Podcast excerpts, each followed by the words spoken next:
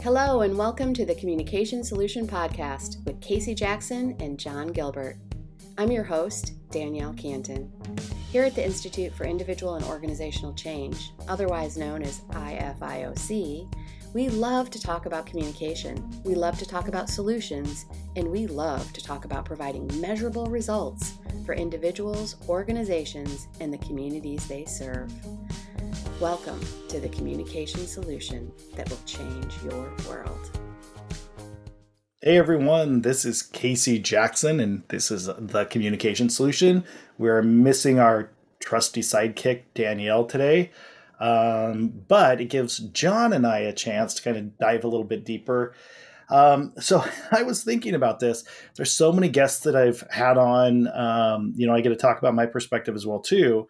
But I thought it'd be fun to uh, have a chance for people to get to know John a little bit better. So I'm going to dive in and and uh, start to pick his little brain apart and and let you experience that wild, wacky, wonderful world that happens inside of John John Gilbert's brain. And um, I'm going to interrupt to say, as an out loud processor, I'm a little afraid of what's about to happen since I didn't know you were going to ask me about this. So I'm exactly. A, little, uh, a little afraid of what's going to be processed out loud and how long and how many words that's going to take. But uh, I am going to be conscientious of that and try to have some level of empathy for anyone that actually cares to listen to this. All right.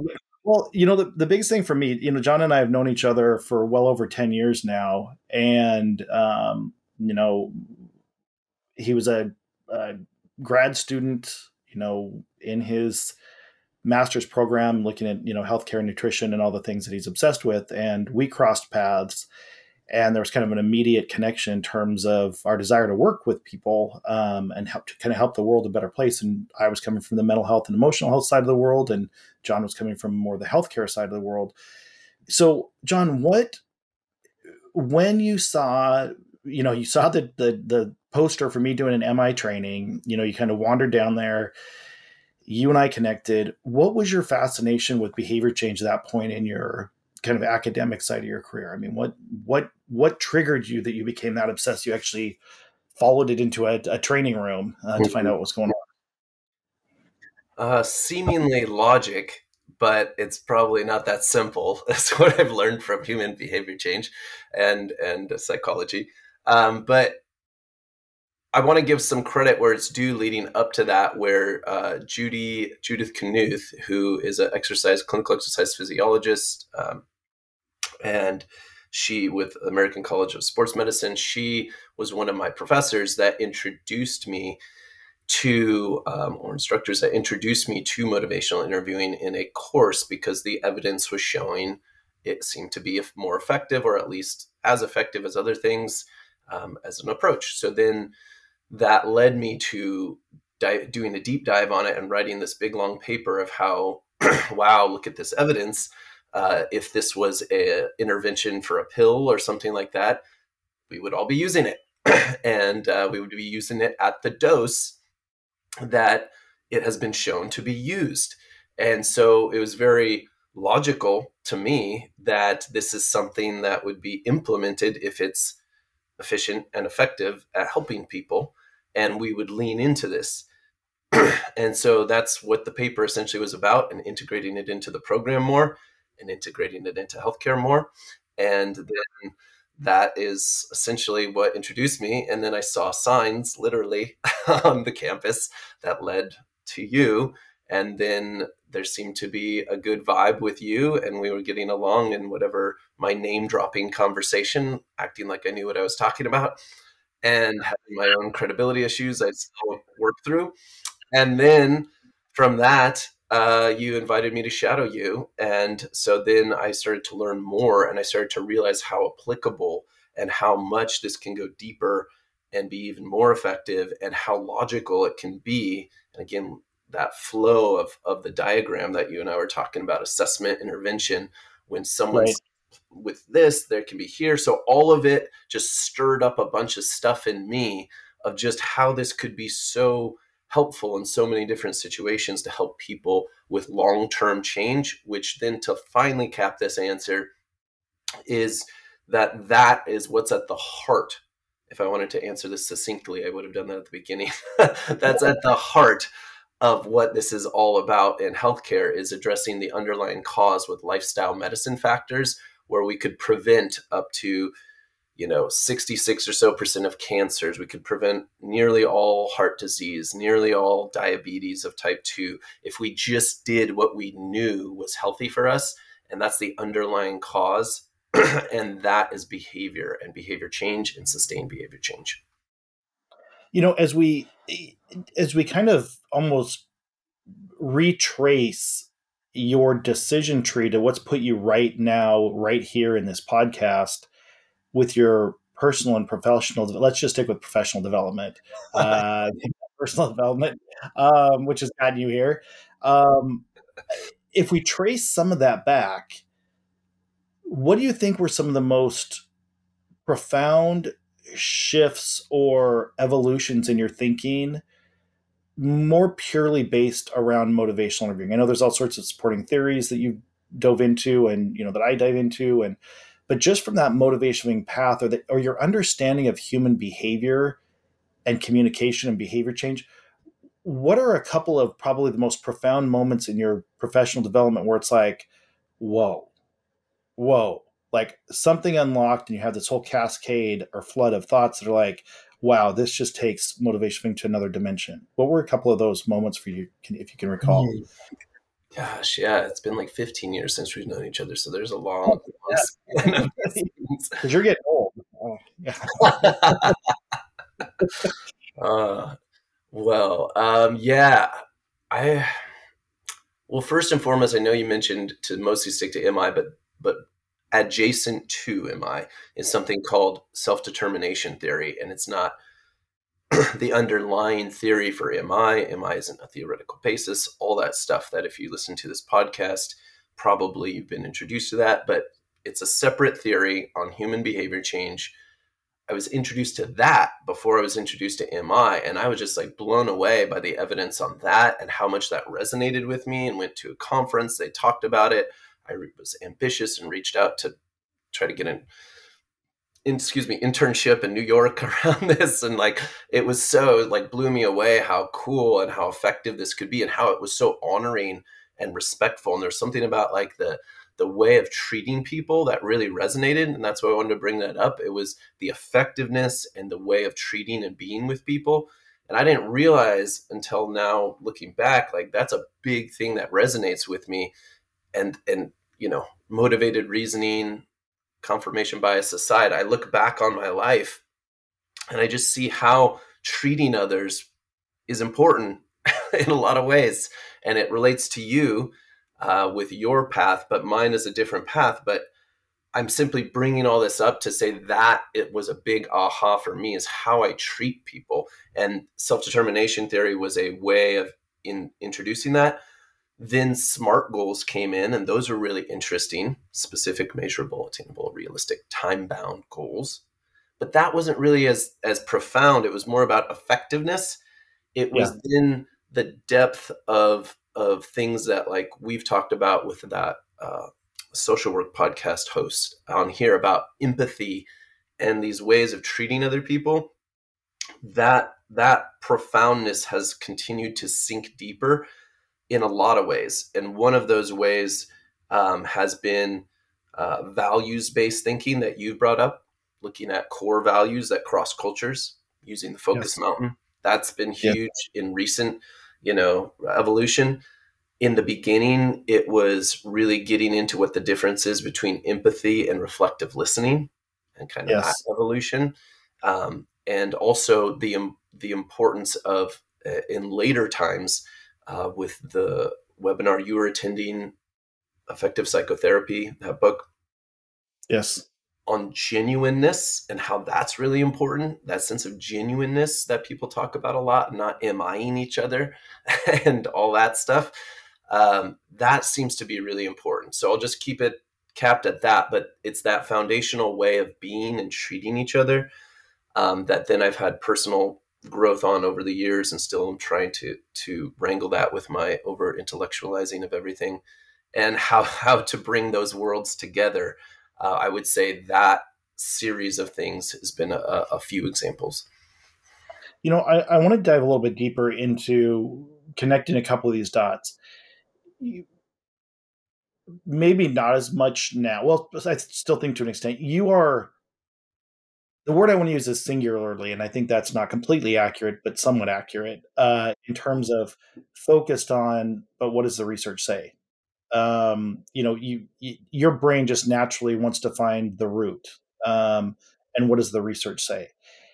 And I, one of the things that have been so impactful in our relationship and it's helped me learn and grow with my own physical health is when you look at the evidence around health outcomes, mental health, emotional health, physical health, when you're talking about heart disease and cancer and all these things that are actually reversible or preventable, um, depending on what stage you grab it, based on the evidence. If we if we followed what the evidence showed and operated in line with that, that is a mantra of yours in the healthcare world. I mean, that's that's what got you into lifestyle medicine, and and as you were following those threads, talk more about that for people that that don't know it as dimensionally as you know. Like when you look at the of all the things that kill us, you know, disease. Um, what's your give people some context for that? like what, what is what is the what does this science and research show us about our choices and our behaviors and lifestyle that affect our outcomes okay. Yeah this is like the a huge huge question. So let me start with a foundation of what you taught me that i didn't include in the last answer that is probably even more profound than anything. I can't believe it didn't come to mind at that time. And bring that into this answer as the foundation to this answer because it's going to matter more than all the what's and hows, as you say on the focus mountain. It's that you, when we were on the plane, I don't know, a few months ago or whatever, we were talking about what it means to take someone's autonomy from them and who are you to do that. And I was just like, oof, even after all these years of training, it's like we're going to be talking about curriculum revamping and getting out of the lyrics versus you know the melody and trying to balance those things as, as dr william miller talked about in mi it's that genuineness that we're talking about i was talking about earlier it's that not acting like you're above and taking someone's autonomy that i wanted to highlight as like whoa that's big that's huge for how i treat you now i can know all this stuff but I just want to highlight how important that is leading into all this stuff. Because just because I know some of the things I could answer here, does it really matter to you? and there's a slim slice of the population in a certain age group tending to be male, tending to be of a certain age group that watches YouTube. People 18 or under that watch you know tiktok and and all these people that are exposed to all this information of different kinds that want to just feel good and be happier and healthier that there's people trying to make money off of them to do that and attention and all this stuff. And so i just am getting at like i'm not the person to try to take that person's autonomy from them. At a certain point though there's a certain level of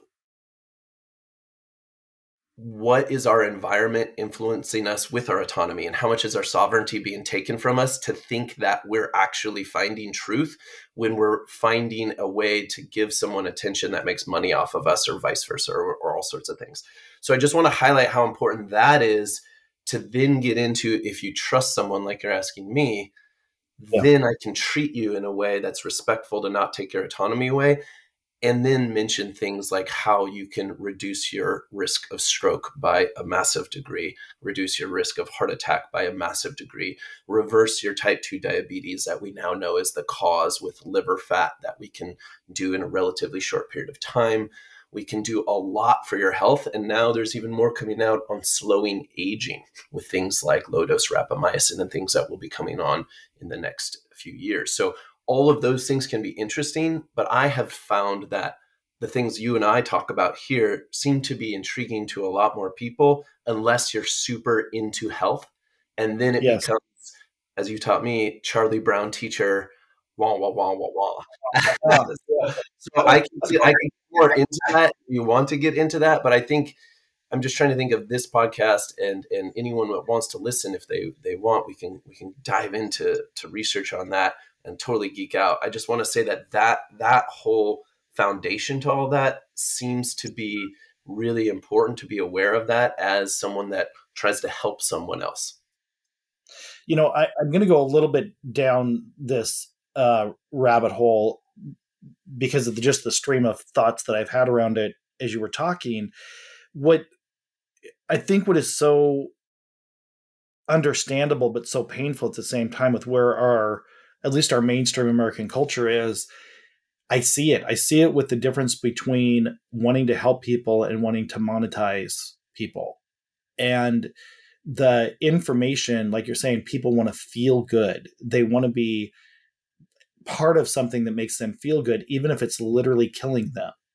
Because the information that even my daughters talk about, who are 14, on TikTok as if it's fact, because somebody that has no education or information, but is just espousing opinions if it's a, if it's fact.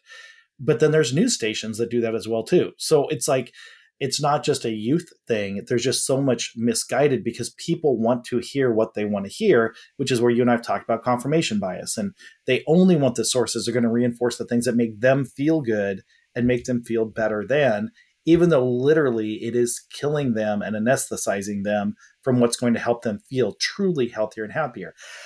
And I have to get this out because then my anxiety comes up in terms of like, oh my God, are we becoming the matrix? Which makes me nervous because are we just going to be batteries plugged into our phones that, you know, don't think for ourselves? Our bodies are and our brains are going to atrophy uh, because we're not using our bodies and our brains to their maximum capacity. And it's like, then why are we alive? Why are we physical and human if we're not going to maximize our, our growth and our health and our healing that we that we have? And I think that's what's so fascinating with what you're talking about on the health side of it. Because, you know, I this was so fascinating to me about the amount of research that's been put into research, the amount of money, let me say that, the amount of money that's been put into disinformation intentionally so people are easier to control. And I think this gets into things we were talking about earlier about sovereignty and autonomy and self-determination that motivational interviewing it is not motivational interviewing if it is not that. Um, so how do we engage the personhood of another human being so they can be everything that they want to be in a way that's going to advance their outcomes as they define them and as they define themselves?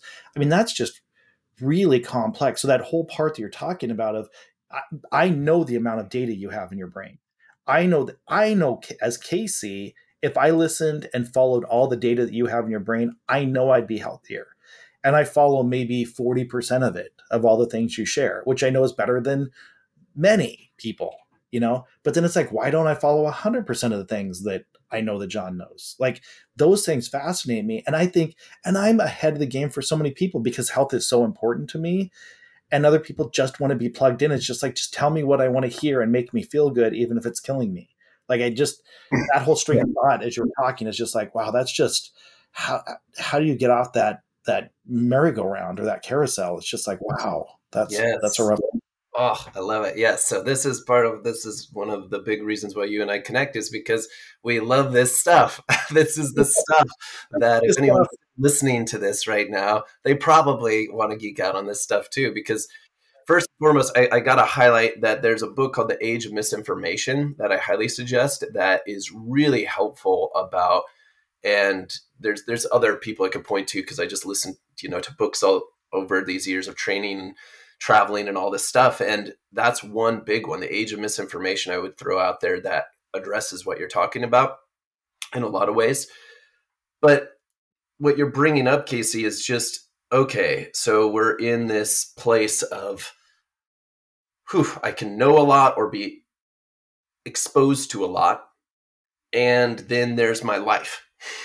and there's what I want, which is I want Maslow's hierarchy of feeling safe, secure, feeling good, uh, feeling like like well, I'm getting a little bit Okay, I was getting a little bit of echo. Okay, um, I was feeling into uh, Maslow's hierarchy of we all want these core things as humans. That seems to be true from a humanistic perspective of psychology, and then as you start to look at different cultures around the world, including ours, you start to see how much our environments shape us. And there's a book called Thinking Fast, comma Thinking Slow by Daniel Kahneman and modern day legend in psychology, and just to show how emotional we are versus rational, and how our we'd like to believe our character would go against certain things, but how our environment shapes us. And I don't, it's not meaning to turn into resistance talk and MI and start to blame outside ourselves, but really to recognize things outside ourselves really influence our thinking, our cultural constructivism, um, the issues with equal opportunity or not, like in our country with race or gender or other issues, that all of this is so much bigger than just MI, but MI gives us a a sort of telescope lens into treating others in certain ways that has more of an objective truth to it than anything else we know to treat people in these ways that seems to help that is ideally not being used to try to make money off of a bunch of people by making people more efficient and effective to just make money for the agency or whatever it is, but trying to treat people in these ways so that there can be this sense of happier and healthier that you were alluding to, to not turn into an AI matrix of the future of the world. Because yeah. we could know all this stuff, and there's a whole uh, hour long thing I did um, for for EWU class that we were we were working with for who to trust and how to trust, why to trust, who to trust, how to trust, and it's a whole long thing that basically gets into it's difficult and our environment makes us to want the incredible immediate delightful dopamine seeking and then awesome hits of constant stimulation and something new all the time but you know, as as a wonderful coach once said one time, it's it was something like the dentist can find that cavity behind your teeth and be like the the oh crap or aha in therapy as you you would find, but it's the brushing of the teeth that's the hard part day in and day out. And I just want to point to that is the hard part and that's the part where mi comes in and that's the part to bring this full circle where culture and your environment come in. So we need policy. We need environmental policy and things that help create a container of a different culture. We also need motivational interviewing or things like it not just the feel good philosophy but the combination of how it dignifies how you treat others and then how it helps them with change and can help with a larger change for which if you care about loving kindness or any of these concepts uh, there's a book that william miller wrote on it you would care about what we're talking about here for how the evolution of humanity happens. Well you know i think that's what's so fascinating. I think that's partially where we get attention for the training that we do and the feedback. I know for myself my evolution in even training and my obsession with motivational interviewing and the and the theoretical constructs that parallel motivational interviewing as a as a method is I've evolved so much away from teaching and so much into trying to evoke from people what do you want to learn?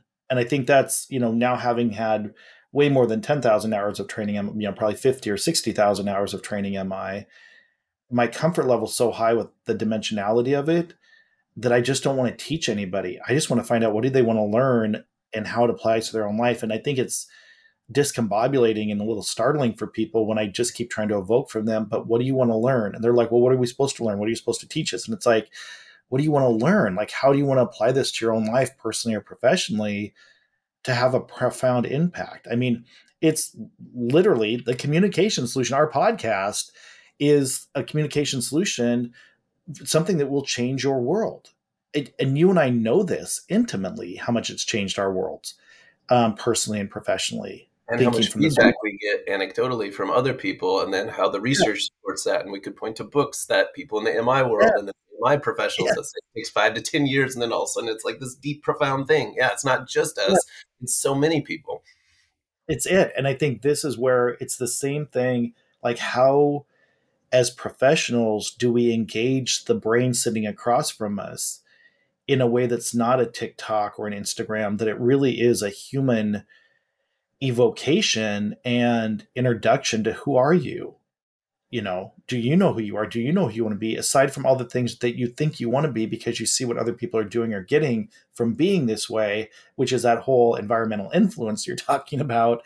And it's like how do we how do we stunt that process to help people engage in something from a self-determination perspective? I mean this is these are why you and i can get into you know day long hour long conversations about these things because it's just it does get to the root of why are we here and what are we trying to accomplish? And and as professionals you know quote unquote whatever that word means um like when we interact with other people either as trainers or as practitioners we really genuinely want the best for people and it's it's not about the monetization of it it's about the the human connection the human kindness and that growth potential that gives purpose you know, mm. beyond monetization. I think this is why it's so wildly difficult to do in something that's such a heavily capitalistic society. And it's not pro capitalism, con capitalism. Mm. It's just incredibly hard to do within that environment when everything, our society has just evolved that everything can be monetized, every single thing.